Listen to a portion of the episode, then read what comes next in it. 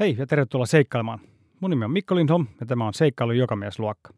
Ja seikkailussa tälläkin kaudella mukana vastuullisia vaatteita myyvä Weekend Bean verkkokauppa, eli weekendbee.fi. Itse asiassa yksi niin kuin päällimmäisiä tuntemuksia oli helpotus ja semmoinen onnellisuus, että, että vitsi, että me onnistuttiin, että kaikki meni putkeen. Mutta sitten tietenkin niin kuin samanaikaisesti tiesi, että siinä vaiheessa ollaan vasta puolessa välissä ja siinä oikeastaan alkaakin niin kuin se kaikista raskain osuus, eli niin kuin alas, alastulo, niin, niin hetken onnia, helpotus ja sitten niin kuin keskittyminen siihen, että mitä seuraavaksi. Tänään mulla on vieraana Anni Penttilä, joka toteutti monivuotisen unelmansa tämän vuoden toukokuussa ja kiipesi maailman korkeamman vuoren Mount Everestin huipulle 8850 metriä. Tämä on aivan huikea saavutus, johon vaan kourallinen suomalaisia on aiemmin pystynyt. Ja jos olette ollut mukana podcastin parissa alusta lähtien, muistatte varmasti Annin ekalta kaudelta jaksosta numero 5. Silloin mä haastattelin Annia samalla viikolla, kun äh, hän olisi pitänyt lähteä äh, Nepaliin yrittämään Everestin vallotusta. Reissu peruntui koronan takia, jolloin meillä oli tilaisuus jutella Annin valmistautumisesta ja tästä pitkäaikaisesta haaveesta ja taustoista siihen. Joo, vuosi sinne tai tänne ei haittaa, kun tavoite on selkeänä mielessä ja motivaatio kohdillaan.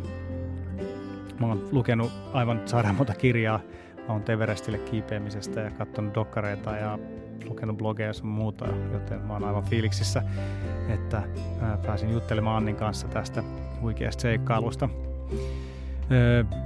Jos teitä kiinnostaa lukea lisää, Anni on kirjoittanut loistavan kuvauksen blogiinsa.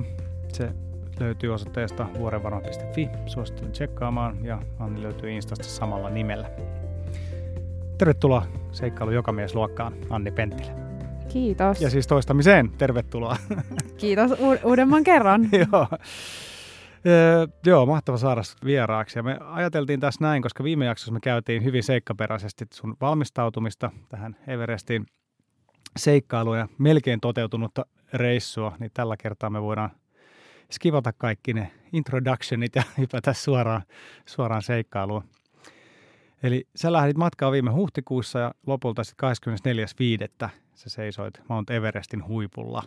Joo, kyllä vaan 109 Aivan. oli mun huiputusaika. Okei, niin, niin tarkka kello aika. Joo. Joo. Paljon onnea. Kiitos. Ja huikea saavutus. Kiitos. Ja niin, no sä oot valmistautunut tähän seikkailuun pitkäjänteisesti siis vuosia. Niin tuntuuko se maailman korkeamman vuoren huipulla seisominen sit siltä, miltä sä olet ajatellut sen tuntuvan? Mm, mä olin ehkä ajatellut, että se tuntuu tosi hyvältä ja siinä kohtaa tietenkin on yksi iso saavutus. Tietyllä tavalla äh, niin kuin valmis, mutta äh, mä olin ehkä yllättynyt siitä, että kuinka helpottunut olo mulla oli sit lopulta siellä Everestin niin. huipulla. Koska jo niin kuin sinne reissuun pääseminen oli aikamoinen prosessi. Oli kaikenlaisia just takaiskuja ja sellaisia hetkiä, että miettii, että pääsee koko, koko reissuun, siirtyi koronan takia vuodella. Ja sitten itse siellä reissussakin oli niitä hetkiä, kun epäili, että onnistuukohan tämä koko homma. Niin itse asiassa yksi niin kuin päällimmäisiä tuntemuksia oli helpotus ja semmoinen onnellisuus, että, että vitsi, että me onnistuttiin, niin. että kaikki meni putkeen. Mutta sitten tietenkin niin samanaikaisesti tiesi, että siinä vaiheessa ollaan vasta puolessa välissä ja siinä oikeastaan alkaakin niin se kaikista raskain osuus, eli niin alas, alastulo, niin, niin hetken onnia, helpotus ja sitten niin keskittyminen siihen, että mitä seuraavaksi. Niin just, varmaan vaihtelee aika lailla siinä niin kuin erilaiset tunteet.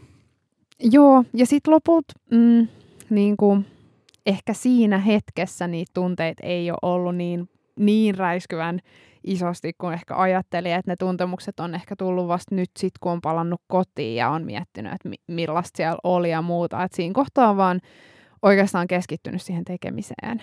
No hyvä, hypätään vähän, vähän matkaa taaksepäin. Everest on tietenkin kaikille tuttu, mutta mä veikkaan, että se ihan se reitti, reitti mitä niin kun sinne huipulle noustaan tai yritetään nousta, niin, niin se ei varmaan kaikille tuttu, niin voitaisiin käydä sitä vähän läpi. Eli, eli normaalisti retkikunnat yrittää siis kahta puolta, joko Tiibetin puolelta sit pohjoisesta tai Nepalin puolelta etelästä, ja te menitte siis Nepalin puolelta.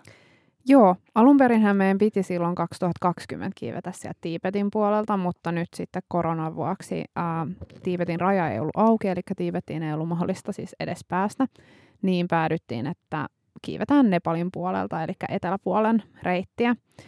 Ja se reitti lähtee sillä tavalla, että me lennettiin helikopterilla Namche Bazar-nimiseen äh, Serpojen tämmöiseen sanotaan pääkaupungiksi 3400 metriin. Ja siitä oltiin kaksi yötä itse asiassa siellä Namchessa, koska se on aika korkealla jo, tälleen kun lähtee nolla tasolta, mm. merenpinnan tasolta, niin jos se 3400 tuntuu isolta hyppäykseltä, niin oltiin kaksi yötä siitä ja siitä alkaa se vaellus. Eli siis ihan vaellettiin Everestin perusleiriin.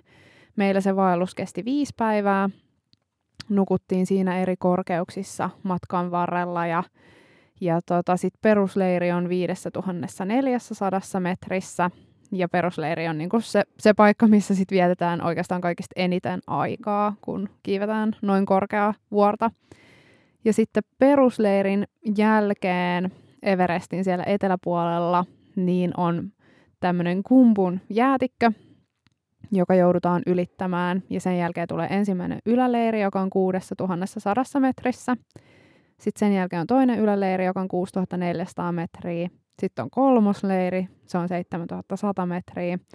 Ja sitten on nelosleiri, jota sanotaan myös South Colix, ja se on 7950 metriä. Sitten siitä nelosleiristä käytännössä kiivetään huipulle. Niin sillä tavalla menee, menee niin kuin leirit ja se, se reitti. Joo. Tuli aika monen infoflash ja metrejä paljon. Joo, joo, eikö se ole hyvä? Eikö se ole hyvä? Se on, se on hyvä. Nyt, nyt tämä establishment shotti on tehty, niin voidaan lähteä sukeltaa nyt lähemmäs, lähemmäs sinne. No kerro vähän siitä teidän retkikunnan käyttämästä taktiikasta. Everestillä on paljon porukkaa ja, ja se ikkuna huiputukseen on tosi lyhy, lyhyt, niin miten te onnistuitte sitten koko tämän operaation, operaation suunnittelemaan ja toteuttamaan silleen, että te onnistuitte pääsemään huipulle? Joo, no meillä oli semmoinen taktiikka alun perinkin, että me mentiin aika paljon myöhemmin sinne perusleiriin, mitä monet retkikunnat oli mennyt. Ö, osa oli ollut siinä vaiheessa, kun me tultiin perusleiriin, niin siellä jo kolme viikkoa. Ja se tarkoitti sitä sitten meidän kohdalla, että siinä vaiheessa – kun me käytännössä lähdettiin ensimmäiselle rotaatiolle yläleireihin, eli ihan vaan akklimatisoitumaan ja viemään tavaroita ykkös- ja kakkosleiriin, hmm. niin suurin osa oli jo käynyt sillä omalla ensimmäisellä rotaatiollaan. Ja tänä vuonna Everestille itse asiassa myönnettiin ennätysmäärä lupia. Uh, ulkomaalaisille kiipeilijöille oli yhteensä 408 lupaa myönnetty, ja tietysti se nyt tarkoittaa, että siellä on paljon ihmisiä silloin. Ja meidän se taktiikka oli, että pyritään välttämään mahdollisimman paljon sitä, että jouduttaisiin seisomaan missään jonossa tai, tai ylipäätänsä niin kuin ruuhkassa. Ja se, että me oltiin saavuttu myöhemmin sinne perusleiriin, niin mahdollisti sen, että itse asiassa siinä vaiheessa, kun me tehtiin esimerkiksi se meidän ensimmäinen rotaatio yläleireihin, niin kun kaikki muut oli ehtinyt jo tekemään sen, niin siellä oli tosi vähän itse asiassa ihmisiä, että me ei juuri, juuri nähty muita kiipeilijöitä. Nähtiin toki ää, eri retkikuntien serpoja, jotka kantoi tavaroita, mutta kiipeilijöitä oli tosi vähän liikenteessä niin kuin siinä vaiheessa, kun me kiivettiin. Niin, että ne oli, muut, muut retkikunnat oli tehnyt ne niiden aklima, aklimatisoitumisrotaatiot ja ne oli sitten tavallaan ne oli ottamassa lepä... perusleirissä sitten keräämässä voimia Joo. ottamassa sitä ikkunaa. Just näin. Ja, ja tota, niin, niin kuin lähtökohtaisestikin oltiin tavallaan myöhemmässä aikataulussa. Me oltiin varmaan mun ymmärryksen mukaan jopa ehkä jo viimeinen retkikunta, joka niin, niin. tuli perusleiriin. Voi olla, että yksittäisiä henkilöitä sitten tuli meidän jälkeen, mutta, mutta tota, ää, niin se ruuhkan välttäminen oli niin kuin kaiken lähtökohta. Ja sitten tänä vuonna sää oli aikamoisen niin kuin epävakainen. Intiassa oli kaksi tämmöistä sykloonia, jotka sitten, vaikka ne ei tullut Nepaliin varsinaisesti ne sykloonit, niin tuommoinen hirmumyrsky aiheuttaa aika pitkällekin huonoa säätää. Sitten kun Everest on niin korkea vuorena, niin sinne vaikuttaa niin kuin erilaiset tuommoiset ilmamassat. Meteorologit tietää tästä asiasta varmasti enemmän, mutta, mutta tota, miten, miten se näkyy tuolla Everestillä, niin oli kovaa tuulta. Ö, sato ihan siis parissa päivässä niin kuin metri lunta. Ja, ja tota, sellaista sääikkunaa, mihin ehkä ollaan totuttu keväällä, saattaa olla kolme päivää tai jopa kaksi viikkoa, kun on hyvää säätä, mm. ei tuule kauheasti ja ei tule mitään lunta taivaalta, niin sellaista tänä vuonna ei ollut. Ja, ja tota, meillä oli aika pieni retkikunta, oli minä, sitten yksi jenkkikiipeilijä ja sitten tota, sveitsiläinen kiipeilijä, sitten retkikunnan johtaja Phil Crampton – ja me oltiin niin kuin siinä mielessä aika onnekkaassa asemassa, että kun meitä oli noin vähän, niin me pystyttiin liikkuu tosi tehokkaasti hmm. siellä vuorella. Ja sitten lopulta me päädyttiin meidän siinä huiputustaktiikassa lopulta, joka, joka tuli niin liikkumaan aika aggressiivisesti perusleiristä suoraan kakkosleiriin, eli sinne 6400 metriin. Sitten me mentiin seuraavana päivänä kolmosleiriin – siitä seuraavana päivänä nelosleiriin. Levättiin nelosleirissä ää, viisi tuntia ja sitten kiivettiin yötä vasten tosiaan huipulle. Aivan. Ja sitten ää, niin kuin sitä taktiikkaa tuki se, että me oltiin ajateltu, että me varmaan kiivetään yöllä joka tapauksessa sen takia, että suurin osa retkikunnista ää, yrittää huiputtaa päivällä ja, ja aamupäivästä tai a- aamulla aikaisin. Et meidän ajatus oli, että me yritetään lähteä sen verran aikaisemmin, että me ehditään huipulle ja aika paljon jo huipulta alas ennen kuin muut sitten tulee, tulee. sinne. Että me ei jouduta siihen niinku sumaan, koska kuitenkin siellä korkealla on esimerkiksi se Hillary Step-niminen kohta, joka on niin kuin tosi lähellä ja huippua, niin se on edelleen semmoinen pullonkaulakohta, vaikka se ei ole enää niin paha 2015 tapahtuneiden maanjäristysten vuoksi.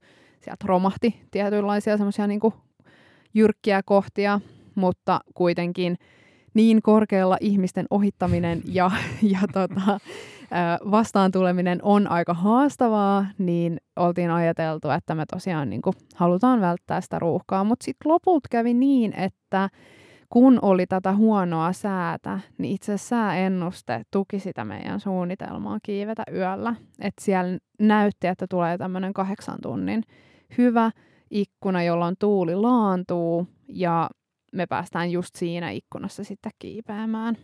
Joo. Onko se säätiedotukset on ilmeisen tarkkoja sitten, että siellä perusleirissä on varmaan niin kuin viimeisen päälle satelliittisysteemit ja asiat, millä niin kuin niitä seurataan. Ja onko se tieto jotenkin, miten sitä sitten, miten sitä prosessoidaan siellä vai Joo. onko se enemmän sitten semmoinen, että noi sanoi, että tuolla oli ja sitten noi oli. Joo. mä, miten se menee? Joo, siis mä olin ehkä äh, tavallaan aika yllättynyt siitä, että edelleen kuitenkin puhutaan on 2021. Mm niin suurin osa retkikunnista katsoo ihan äh, netistä jopa ilmaisia sääennusteita niin, niin. Everestille.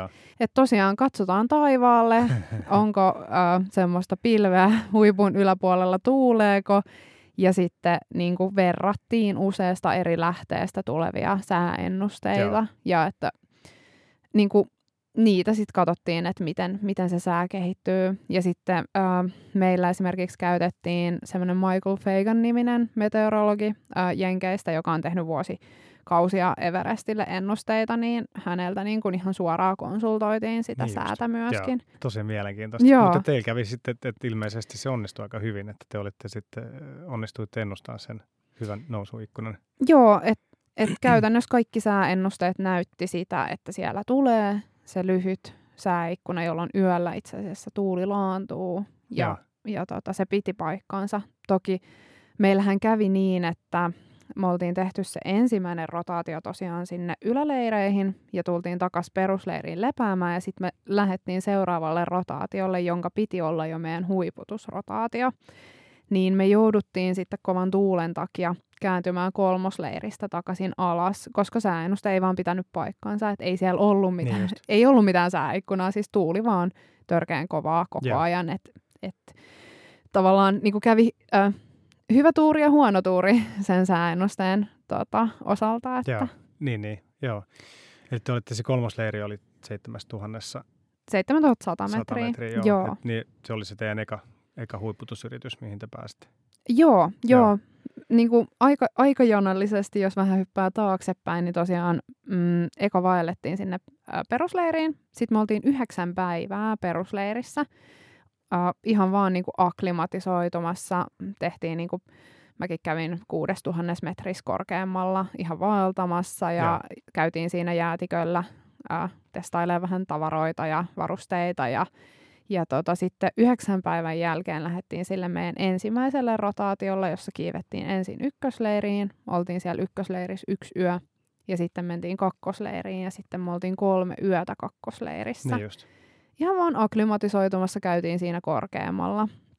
Ja sitten me tultiin takas perusleiriin ja sitten me ruvettiin kyttäämään just säätä, että milloin me voitaisiin kiivetä ylös. Ja me oltiin perusleirissä viisi päivää ja sitten näytti, että tulisi tulis tosiaan hyvä ikkuna ja sitten yötä vasten lähdettiin perusleiristä suoraan kakkosleiriin, eli ei käytetty ollenkaan sitä ykkösleiriä nukkumiseen.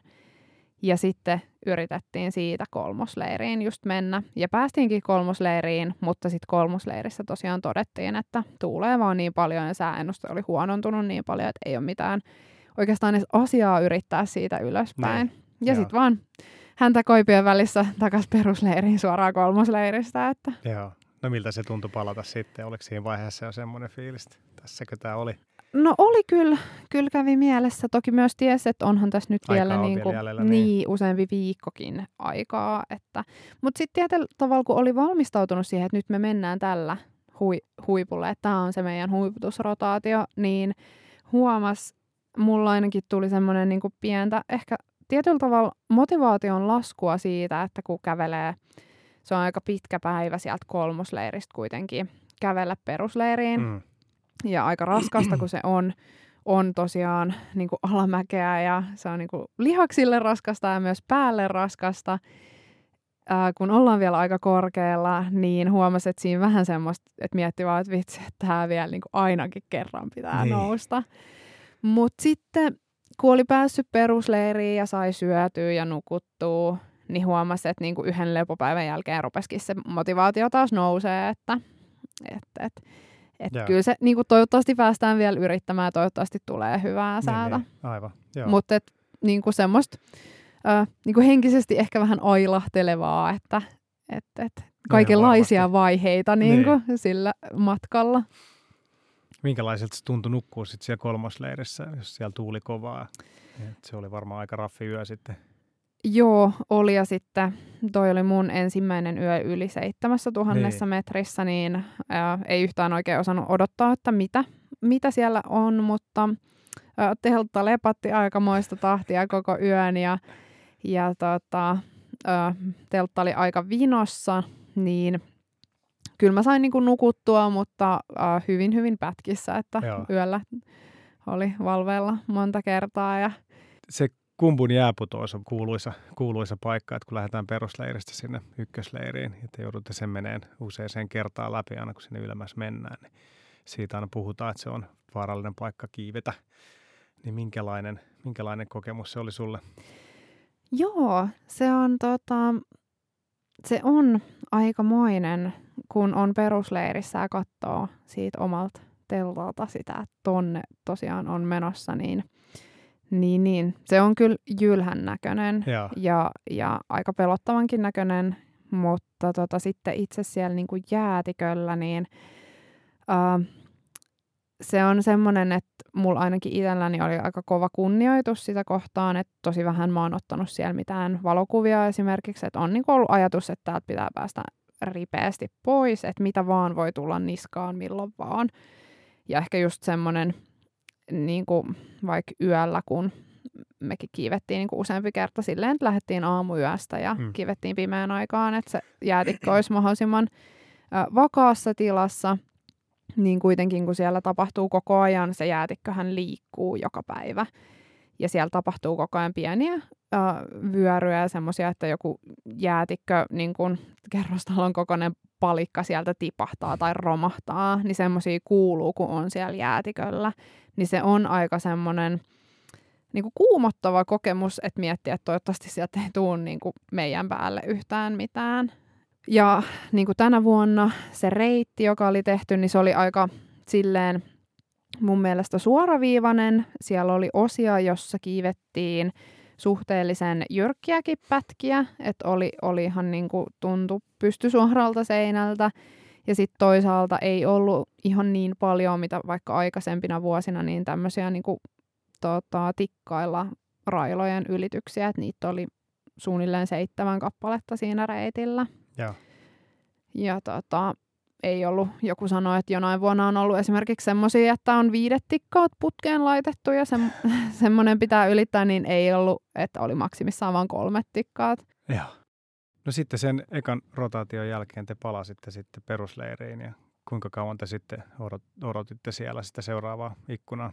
Me oltiin tosiaan viisi päivää siinä perusleirissä. Joo. Ihan lepäiltiin ja vaan odoteltiin ja Äh, katsottiin hyvin usein, kolme kertaa päivässä katsottiin aina sääennusteet. Se on aika iso osuus itse asiassa tuollaisten korkeiden vuorien kiipeily, kiipeilyä, että katsotaan, että mitä sääennuste sanoo ja miten Joo. se on muuttunut. Niin, niin. No niin, nyt on tullut uusi ennustus. Joo. Joo. Niin te olitte viisi, viisi päivää siellä ja sitten te aloitte nähdä sitä, että okei, nyt, nyt näyttää siltä, että voisi olla mahdollinen. Missä vaiheessa teillä tuli se idea siitä, että te huiputtaisitte yöllä? No me oltiin puhuttu siitä jo aika aikaisessa vaiheessa. Toi Phil on johtanut siis useita kymmeniä yli kasitonnisten retkikuntia ja hänellä oli niinku useampi semmoinen retkikunta, missä he on huiputtanut yöaikaan. Nimenomaan just johtuen siitä, että halutaan välttää sitä, että jouduttaisiin seisoskelemaan siellä missään niinku jonossa. Niin tota, me oltiin kyllä puhuttu siitä jo aika hyvissä ajoin, että tämmöinen mahdollisuus on ja – ja sitten äh, siinä vaiheessa, kun se sääennustekin alkoi tukemaan sitä vaihtoehtoa, niin se tuntui aika niin kuin luonnolliseltakin vaihtoehdolta ja siltä, että no, et, ei, niin kuin jos huipulle haluaa, niin tässä niin kuin on parhaimmat mahdollisuudet. Onko se niin kuin yleistä? Tämä, tämä, oli mulle, tai mä ainakin kuulin ekan kerran vasta siitä. Ja miksi sitä ei sitten tehdä enempää, koska jos se on noin niin kuin näppärä tapa just välttää niitä ruuhkia. Niin, niin, ehkä siinä on se, että tietysti sitten niinku kiivetään aika pitkä yö pimeässä. Niin. Ö, yleensä on viileämpää silloin, mut sit, ja sitten toisaalta niinku, ehkä tietyllä tavalla ei saa jotain hienoja Instagram-kuvia, kun on vimeetä. Ö, mä en oikein tiedä. Ö, mulla jäi niinku semmoinen fiilis ylipäätänsä siitä toiminnasta, mitä Everestillä on, että aika monet retkikuntaoperaattorit tekee tiettyjä asioita sen takia, että ne on aina tehnyt niin. niin. niin. Joo. Ja ehkä toi ei ole niille ollut sellainen potentiaalinen vaihtoehto. Ja teillä oli tosi pieni retkikunta, onko se, tai oliko se pieni? Mun mielestä se kuulosti, että... Oli se tosi pieni, joo, joo oli. Ja ehkä vielä niin kuin pienemmän tuntuiseksi sen teki se, että meillä oli tosi tarkkaa, että äh, oltiin koko ajan omalla porukalla, että me ei saatu just vierailla kenenkään leirissä, perusleirissä, ja kukaan ei vierailu meidän leirissä, kukaan joo. ei meidän porukkaan kuulunut, että että vaikka siellä perusleirissä on varmaan ainakin tuhat ihmistä samaan aikaan. Niin, siellä on niin paljon ihmisiä. No on siellä, kun siellä on kaikki kiipeilijät, no niin, niin. ulko- ulkomaalaisia, eli ei-nepalilaisia oli 408, Joo. mitä oli lupia myönnetty. Sitten on varmaan ainakin saman verran äh, serpoja mukana ja sitten tietysti niin kuin siellä on muutakin, esimerkiksi kokkeja ja apulaisia, niin kuin sitä ihan niin kuin henkilökuntaa. Niin, se, on niin. Niin kuin se on kyllä. Pieni kylä. Joo, aivan. on on. Et, Joo le- leirin alkupäästä viimeiseen paikkaan kesti kävellä 50 minuuttia. Ai jaha, Joo, okay. et se on iso teltta kyllä. No niin, wow. Joo, joo. No, minkälaista se elämä oli se perusleirissä? Tehän niin kuin tosta, te olitte mitä, melkein kaksi kuukautta, tai sä olit melkein kaksi kuukautta reissussa, ja siitä varmaan aika paljon oli sitä ihan vaan palaut- palauttelua ja niin kuin oikein sään odottamista. Joo, mä just katoin, mä olin 46 päivää reissussa ja 23 päivää siitä odoteltiin. Niin. Eli puolet, että se on aika, aika paljon kuitenkin. Uh, no siis se elämä siellä perusleirissä pyörii aika pitkälti sen ympärille, että milloin syödään. On kolme ruokaa päivässä, on aamiainen, lounas ja illallinen. Ja, ja kolme kertaa katsotaan sää. Kolme kertaa katsotaan sää. Yleensä... kuulostaa ihan eläkeläisen niin päivärutiinilta. no suunnilleen, suunnilleen. Syödään ja puhutaan säästä. Kyllä, joo. joo totta. totta. Joo, ja sitten välissä nukutaan päiväunet. Niin just. tota, Aivan.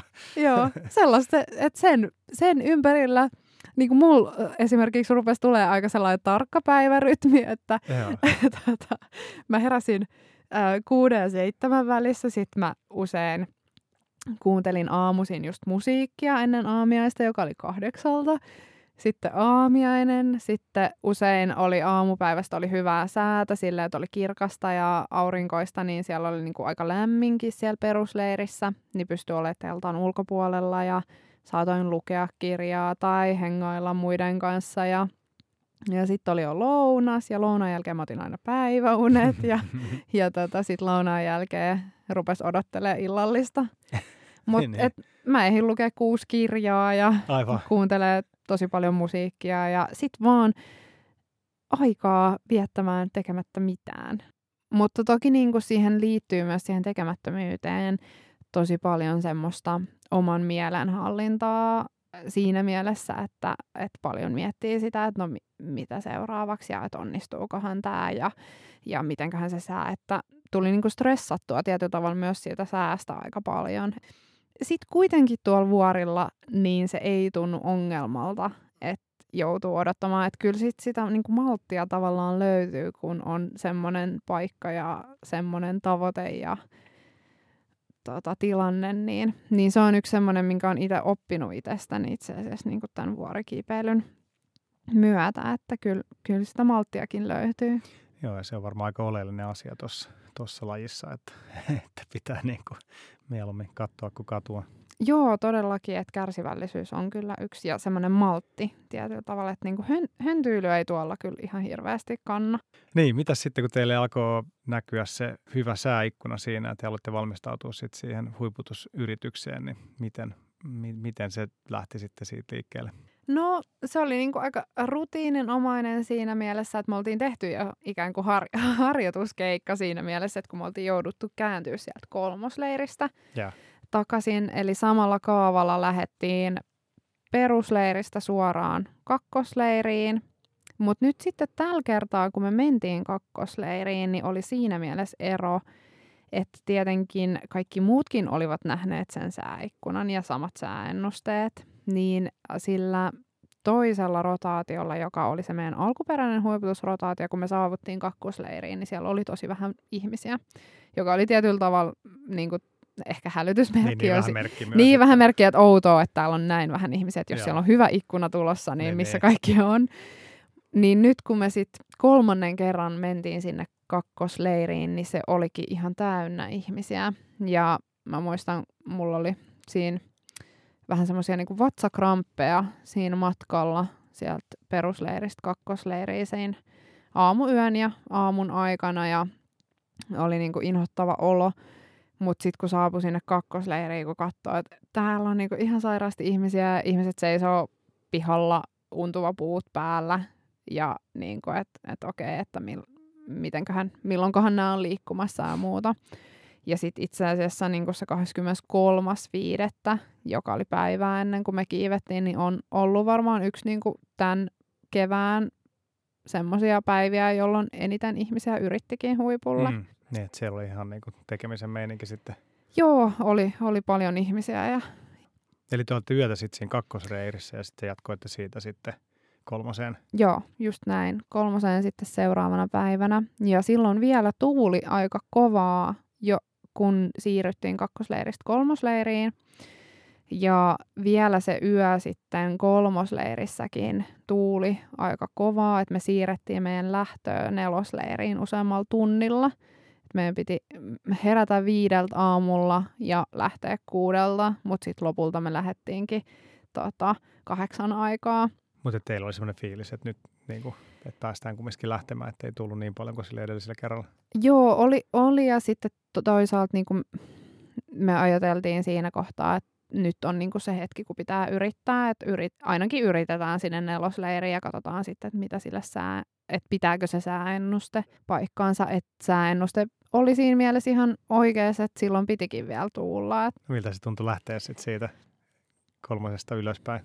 No, oli kyllä tosi, tosi hyvä fiilis siinä mielessä, että niin kuin ymmärsi, että nyt tämä niin kuin matka taas etenee. Niin. Että et oltiin vaan päästy siihen kolmosleiriin ja sitten siitä ylöspäin, kun lähdettiin kipuumaan, niin oli taas niin kuin uudenlainen etappi. A- aika raskas etappi se on pitkä päivä itse asiassa sieltä kolmosleiristä sinne South Colille. Se kesti mulla kesti kuusi ja puoli tuntia, mutta siinä on paljon jyrkkää ja Joo. ollaan kuitenkin yli 7000 metrissä, niin, niin tota, se alkaa jo niin kuin tuntumaan ihan, ihan kunnon, kunnon tota, äh, vuorikiipeilyltä siinä kohtaa. Niin oli kyllä hyvät fiilikset, vaikka tuuli, mutta ei ollut kuitenkaan niin kova tuuli, että oli ihan kirkasta aurinkopaisto. Joo. Mutta sitten toisaalta niin Everestin äh, huipun päällä oli semmoinen äh, niin pilvi, joka lähtee niin lumipöllyn näköisesti tavallaan sieltä huipulta, niin silloin tietää, että huipulta tuulee kyllä tosi kovaa. Joo. Ja me tiedettiin, että se on päivä, jolloin moni yrittää, niin ties, että siellä kyllä varmaan kaikki ei ole päässytkään huipulle. Et sitten kun mä kiipesin kolmosleiristä ylöspäin, niin sieltä tuli ihmisiä vastaan ja äh, ne, jaksoin kysyä siinä vaiheessa, että miten kävi, niin kyllä suurin osa sanoi, että on kääntynyt alas Joo. ennen huippua. Niin, että se tuuli on liian kova sitten silloin. Joo, se on niinku jännää, kun mäkin on usein ajatellut, että kyllä mä niinku mist, mistä tahansa kelissä pystyisin kiipeämään, mutta sitten kun se tuuli on semmoista, että ei meillä pysy pystyssä, niin kyllä siinä aika nopeasti tajuaa, että, että kyllä tämä niinku luonnonvoimat on niin paljon isommat, mitä itse on. Että et niitä vastaan taisteleminen on kyllä tosi mahdotonta.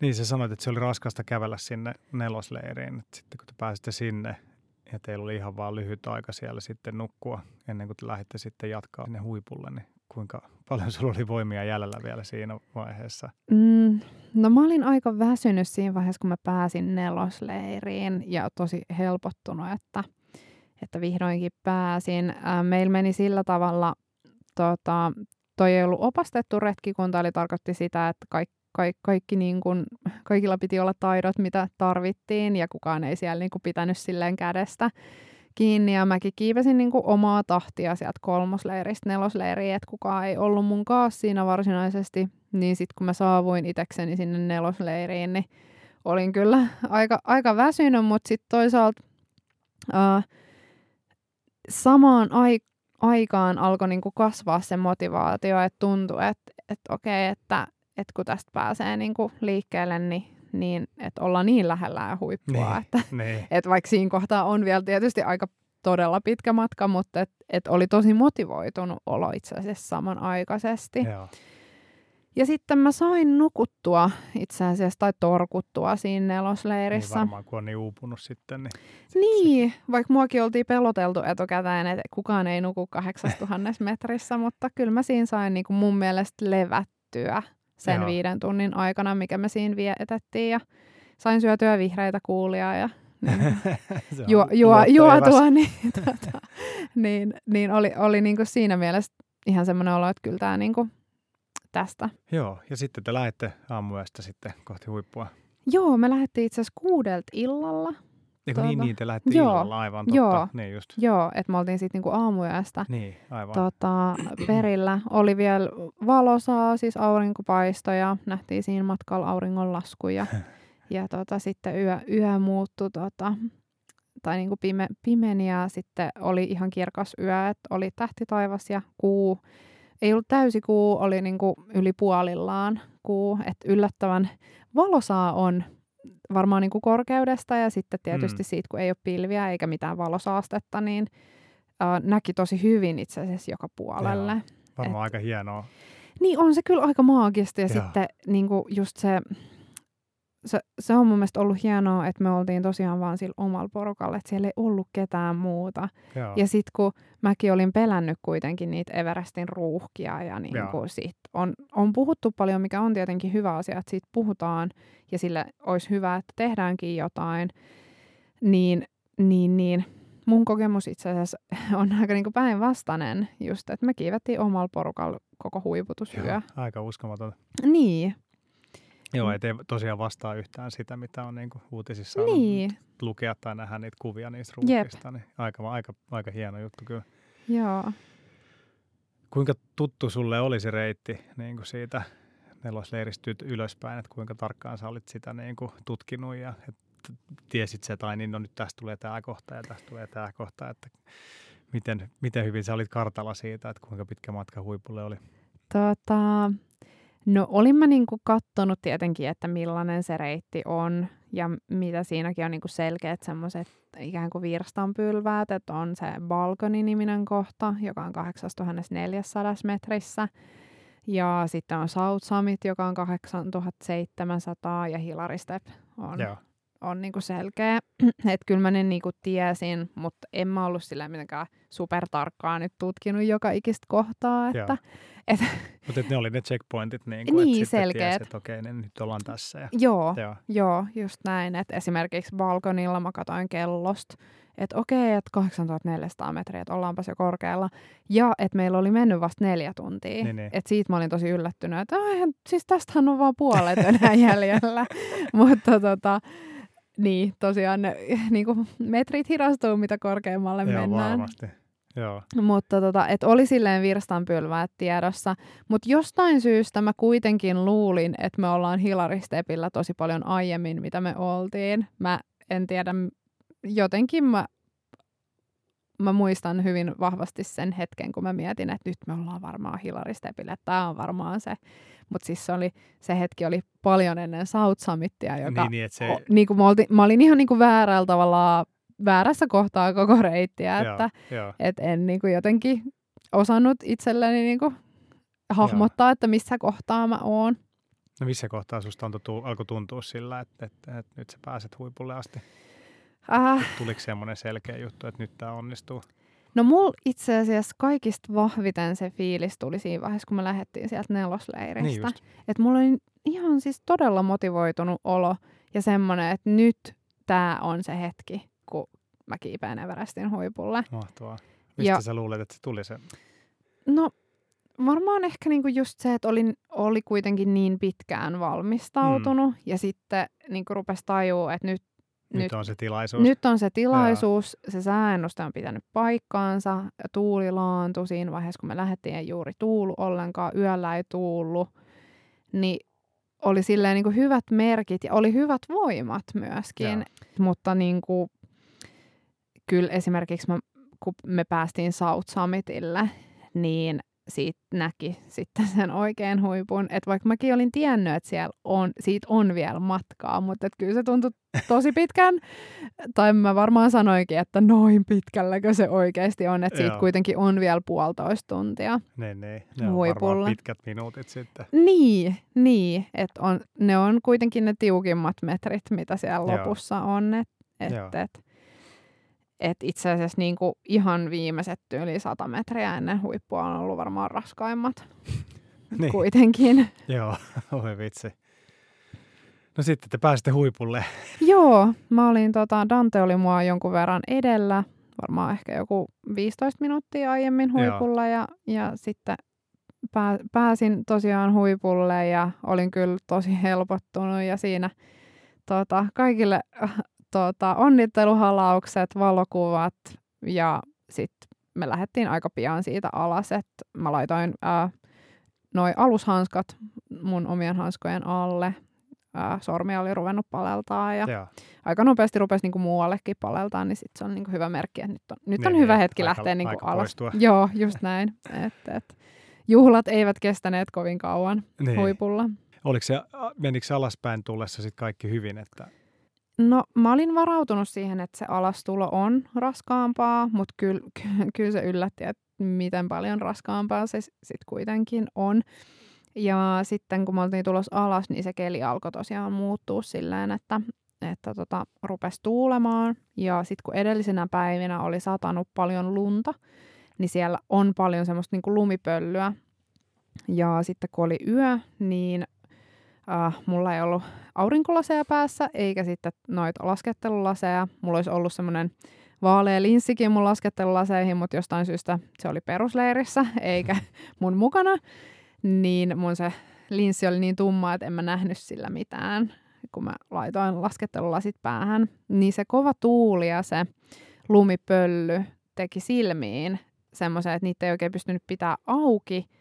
Ja sitten toisaalta niinku, mä huomasin, että mulla mul niinku, et mä en vaan pysty niinku katsomaan ja tavallaan mihin mä oon menossa. Ja välillä se niinku eteneminen oli tosi hidasta sen takia. Ja siinä oli niinku hetkiä, että, että tuntui, että nyt niinku on vaan hyvä päästä täältä alas. Joo.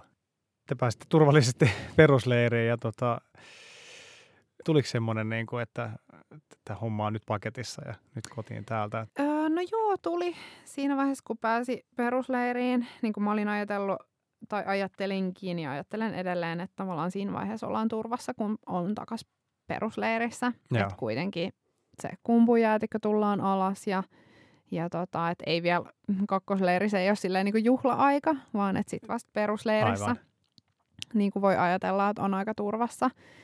Ää, ja ja tota, kyllä mulla sitten niinku hu- huomasin, että rupesi niinku paineet purkautuu ja oli ehkä väsynyt ja silleen onnellinen, että kyllä mulla meni niinku pari päivää perusleirissä ihan silleen, että vähän väliä mennä itkettää ja it- itkettikin, että et oli niin jotenkin niinku onnellinen, että se onnistui, mitä, mä, mitä, mitä sillä reissulla oli tarkoitus tehdä Joo. ja, ja tota, että se niinku vuosien valmistautuminen onnistui. Joo. No niin, sä oot tosiaan valmistautunut vuosia, niin mm. vastasko se sitten sitä kokemusta, mikä sulla oli, että oliko joku asia helpompaa tai joku vaikeampaa kuin mitä sä olit alun perin ajatellut? Joo, äh, tietyllä tavalla vastas, mutta oli sitten monta yllättävääkin juttua. Mä en, äh, ehkä se johtui siitä, että oli nyt tämä koronavuosi ja sitten äh, niinku just, että ei saanut vierailla kenenkään muulle edes ja meillä oli tosi pieni se retkikunta. Niin mä olin yllättynyt siitä, että kyllä mä niinku, mulla oli välillä tosi yksinäinen olo itse mm. asiassa. Mm. Et vaikka kaikki oli tosi ihania ihmisiä ja me tultiin tosi hyvin juttuun, mutta silti sitä on jotenkin tosi yksin. Koska siellä vietetään paljon aikaa itekseen omassa teltassa ja sitten myös se niinku kiipeily on tosi itsenäistä. Että et meillä tosiaan, me ei niinku millään tavalla liikuttu niinku yhtenä jonona vaikka, vaan, vaan niinku omaa tahtia. Niin siitä mä olin tosi yllättynyt, että kuinka uh, paljon aikaa tuli vietettyä vaan itekseen ja välillä se oli niinku mun mielestä aika raskastakin. Joo. Et en mä ole noin paljon ehkä viettänyt aikaa ennen, ennen tätä reissua niin yksin. Ja no sitten just yllätyksiä tuli ehkä just tästä ruuhka-asiasta, sit siitä, että miten epävakaata se sää on ja miten, miten epävarmalta se tuntuu siellä reissussa ja – No sitten toisaalta niin kuin, äh, mä olin ehkä ajatellut, että olisi äh, tietyllä tavalla niin kuin fyysisesti vielä raskaampaa, mutta sitten niin kuin oli, oli usein tosi raskasta, mutta sitten huomasi, että oli niin kuin, silleen se valmistautuminen oli mennyt putkeen, että tuntuu, että myös palautuu mm. siellä. Et siitä mä olin yllättynyt, että miten äh, palauttavalta se aika esimerkiksi perusleirissä tuntui lopulta. Joo.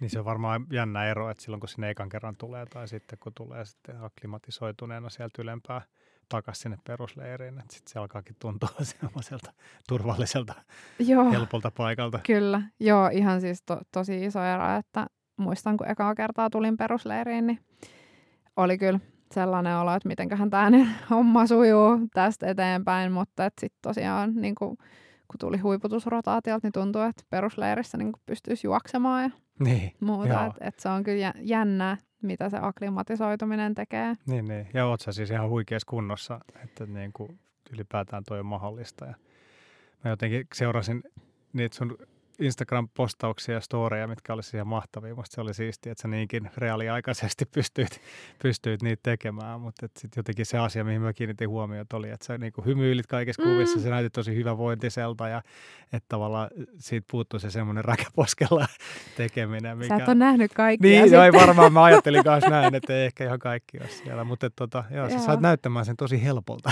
Ää, ei se ollut helppoa, niin. joo. Mä kyllä mietin mä muistan sillä ekalla rotaatiolla ylös, kun välillä kuulee sellaisia kommentteja, että Everestillä kiipeäminen on niin helppoa, että ihan niin kuin tervetuloa vaan kaikki kokeilemaan, kuinka helppoa tämä on, että tuntui raskaalta ja siltä oli niin kuin monta kertaa semmoinen olo, että joutuu vähän niin kuin pakottamaan joka ikisen askeleen, ne. mitä niin. seuraavaksi ottaa.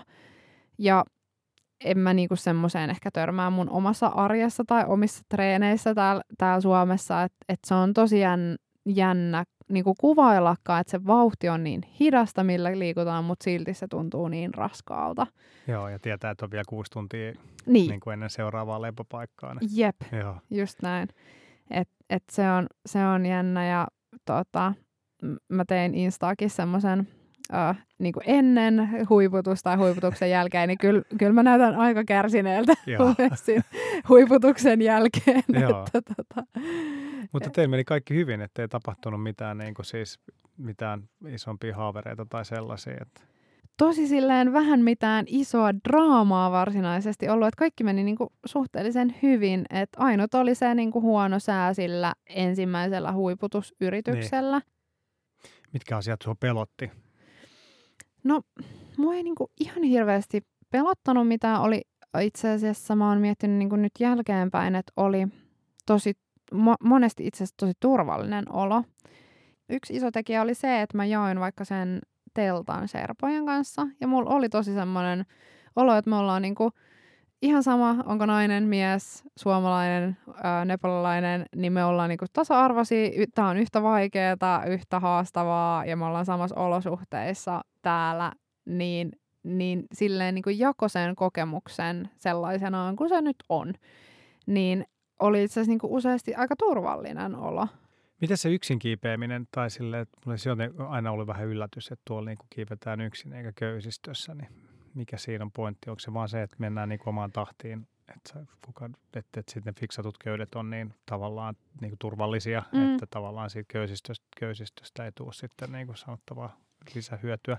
Joo, no Everestil tuolla eteläreitillä ei käytetä siis köysistöä Joo. missään kohtaa. Et eri asia on tietenkin, jos niinku, sanotaan short ropeiksi, jos niinku vaikka sidotaan joku toinen aika lähelle itsensä, mutta semmoista niinku perinteistä jäätiköllä käytettävää köysistöä, niin siellä ei käytetä. Et siellä, siellä käytännössä ne kiinteät köydet, Joo. fiksatut köydet on se, missä, missä kiivetään, niin se, silloinhan se niinku tarkoittaa sitä, että sä et tarvitse siihen sitä vaikka kolmen hengen tiimiä Niin just. meillä oli silleen sääntönä, että kumpun jäätikölle ei saa mennä yksin, että siellä pitää aina liikkua niin kuin, uh, joku, jonkun kanssa vähintään. Mutta sitten lopulta me oltiin niin kuin, silleen aika samantahtisia. Tavallaan kiipes yksin omaa tahtia, mutta sitten kuitenkin siellä niin kuin, koko ajan on niin kuin, silmäparit vähän niin kuin selässä Niin, niin. Joo. edessä. Joo. No hei, Everestillä on päässyt vaan kourallinen suomalaisiin, Mm. niin miltä susta tuntuu kuuluu nyt tuohon tosi eksklusiiviseen porukkaan?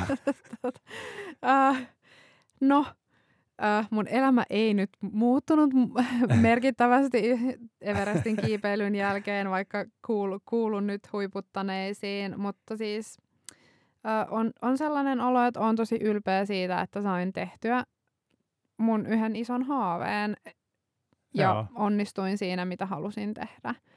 Et, et en mä niinku ole mun elämässä tähän mennessä tehnyt mitään näin pitkää projektia näin yhtä, yhtä soittoisesti ja yhtä ää, systemaattisesti. Niin sehän on aika iso voimavara jatkoon mihin tahansa asiaan, mitä elämässään haluaa tehdä. Että et niin kun voi ammentaa tästä projektista tosi paljon kyllä niin kun elämän kaikenlaisille osa-alueille. Joo, tuo olikin tosi hyvin sanottu. Varmaan just noin. Miten tota sit palautuminen? Mä muistan, kun mä juttelin Juha Jumiskon kanssa. Jaa. Se on ultrareissuja juossut noilla vuorilla, niin tavallaan se sanoi sitä, että se fyysinen palautuminen on suhteellisen nopeata, mutta sitten henkinen palautuminen kestää tosi kauan. Miten, miten sulla? Huomasit sä samanlaista? Joo, allekirjoitan kyllä tämän, tämän tota kommentin täysin, että tuntuu, että fyysisesti palautuu aika nopeasti, mutta sitten se henkinen palautuminen on varmaan vieläkin itse asiassa kesken Niin. siin, siinä mielessä, että et, no, pitkä projekti ja sitten se oli niinku kiihtyvällä tahdilla tietysti mun elämässä siinä mielessä mukana, että mitä lähemmäksi se läht, lähtö tuli, niin mä mietin niinku sen intensiivisemmin sitä asiaa. Joo. Ja sitten kuitenkin se oli jo ollut vuotta aikaisemmin jo intensiivisesti mun elämässä ja se ei silleen hävinnyt se intensiivisyys mihinkään. Et se oli aika intensiivinen projekti varsinkin sen viimeiset pari vuotta. Niin äh, sitten kun se on nyt tehty, niin tietyllä tavalla on tullut ehkä vähän semmoinen tyhjä olo, että okei, että mitä, mitä ehkä seuraavaksi tai tuleeko seuraavaksi jotain ja miten haluaa toteuttaa asioita ja mitä, on, mitä toiveita on ehkä omalle kiipeilylle jatkossa.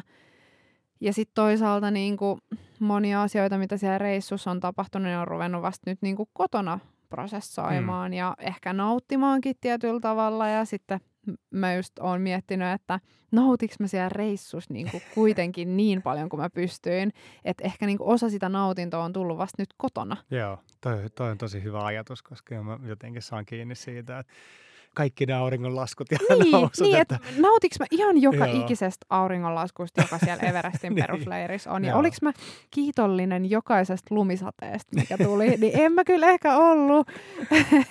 että en mä niinku välttämättä Joo. osannut täysin rinnoin nauttia joka ikisestä asiasta, mitä siellä tapahtuu, kun vasta nyt jälkikäteen. Niin, niin. Onko sulla nyt jälkikäteen noussut sit jotain semmoisia hetkiä, tietenkin se huiputuksen lisäksi, niin semmoisia, mitkä on sitten semmoisia niin kuin ylitse muiden kokemuksia tai elämyksiä sieltä? No joo, mun mielestä oli tosi, tosi hienoa kiivetä kumpun jäätikkö kuitenkin, vaikka se oli äh, niin kuin haastava paikka ja semmoinen, että sieltä halusi päästä pois, mutta et onhan se niin kuin, se on semmoista, äh, me just puhuttiinkin siellä reissussa, että se on jännä, miten sitä ajattelee, että että se on mielenkiintoinen kiiv- kiivetä, mutta myös samaan aikaan semmoinen, missä ei haluaisi kauhean kauan viettää aikaa. Että se on niin. niinku vähän ristiriitainenkin jopa se kokemus. Mutta se oli tosi hienoa, kun kiivettiin ensimmäisen kerran esimerkiksi sen yli ja pääsi ykkösleiriin ja aurinko rupesi paistaa. Ja kun oli pimeällä lähtenyt, niin se oli kyllä tosi, tosi hieno hetki ja semmoinen, että et oli, oli, oli hieno fiilis. Ja sitten esimerkiksi meidän huiputusrotaatiolla, niin – se ilta kolmosleirissä oli kyllä tosi, tosi upea, paisto aurinko ja tosi hieno auringonlasku ja että on jäänyt kyllä, kyllä hyvin mieleen ja tietysti sitten niinku huiputusyön se alku, kun Joo. aurinko laskee, niin, niin on kyllä hieno. Plus sitten, että aurinko kun nousi, että siinäkin niinku mo- molemmat itse asiassa. Joo, Joo niin. varmaan aika mieletön. Joo. Joo, Joo. Ja sä oot pitänyt niin kuin päiväkirjaa ja, tai kirjoittanut niitä blogimerkintöjä Joo. tavallaan sinne päiväkirjaan ja kuvannut paljon videoita. Niissäkin on varmaan kiva palata sitten niihin ja niiden kautta muistella sitten. Joo, on. Ja sitten niin kuin mä just katsoin jotain videopäiväkirjaa, missä mulla oli vähän kurja fiilis. Niin sitten mä niin kuin, että ai niin, että mulla oli tommonenkin. Että että semmonenkin oli unohtunut, Joo. että miksi mulla oli se, sellainen olo ja, ja tota, muuta. Että, että ne tavallaan sen hetken tuntemukset, vaikka ne tuntuu sillä hetkellä tosi voimakkaalta, niin ne aika helposti unohtuu. Niin on tosi hyvä, että on kirjoittanut, kirjoittanut sekä päiväkirjaa että ottanut niin kuin videopäiväkirjaa, niin, niin niihin on aika helppo sit palata. Ja niin kuin aika muutamassa sekunnissa pääsee siihen fiilikseen takaisin, mikä on sillä hetkellä ollut siellä itse reissussa. Joo, ja siis kiitos kun jaoit sen tarinan siis blogissa ja niin kuin Instassa. Sitä oli kyllä tosi mielenkiintoinen seurata, että Joo, se on jännä ja sitten aika vähän tällä hetkellä on suomenkielistä sisältöä Everestillä, koska tota, ei, ei välttämättä ole tuommoista formaattia ollut, niin on ollut itse yllättynyt, miten kiinnostuneet ihmiset on ollut. Joo, varmasti. Joo, joo. No tota joo, niin mä muistan sun Instasta, sulta on paljon kyselty, että mitä nyt seuraavaksi, niin mä en nyt kysy sitä, joo, että voidaan sitten, tota, tuut, tuut sitten kolmannen kerran. joo, kertomaan seuraavasta kertomaan sitten, joo. Niin. Mutta tota joo, sä et ole hirveästi pitkäksi aikaa sitten jäänyt chillailemaan, että sä oot kesän pyörinyt ympäri Suomea treenailemassa eri, eri, eri juttuja sitten. Ja mulla on ollut tämmöinen kysymys, että äh, mitkä, mitkä sulle on Suomessa semmoisia niin paikkoja, minne sä mielellä aina palaat? No yksi semmoinen paikka, minne kyllä tykkään erityisen paljon palata, on Ylläs. Mm, sekä talvella, kesällä, syksyllä, keväällä myös keväthanget on niinku upeata siellä, että et se on ihan, ihan mahtavaa ja on kiva, että tulevana talvena pystyy viettämään kymmenen viikkoa, tietää, että on ylläsjakso okay, tulossa. niin niin tota, se on kyllä yksi mun niinku, ihan lempparipaikkoja. Ja no sitten äh, tänä kesänä on tullut innostuttua tuosta maastopyöräilystä, niin Saariselällä oli kyllä tosi hienoja mm. maastopyöräilypaikkoja ja tosi hienoja reittejä, niin oli, oli kyllä tosi, tosi kiva käydä siellä pyöräilemässä.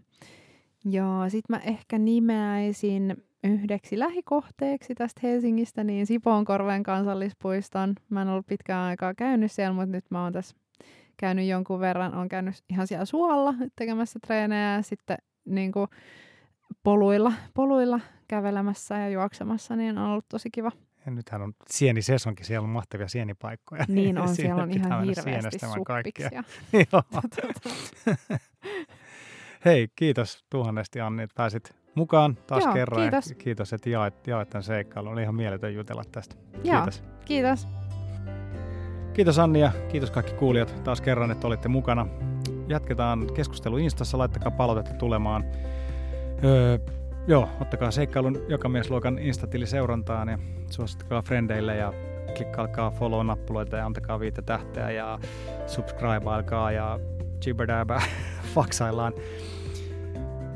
Joo, ensi kerralla uudet seikkailut siihen asti. Seikkailemisiin! Jakso.fi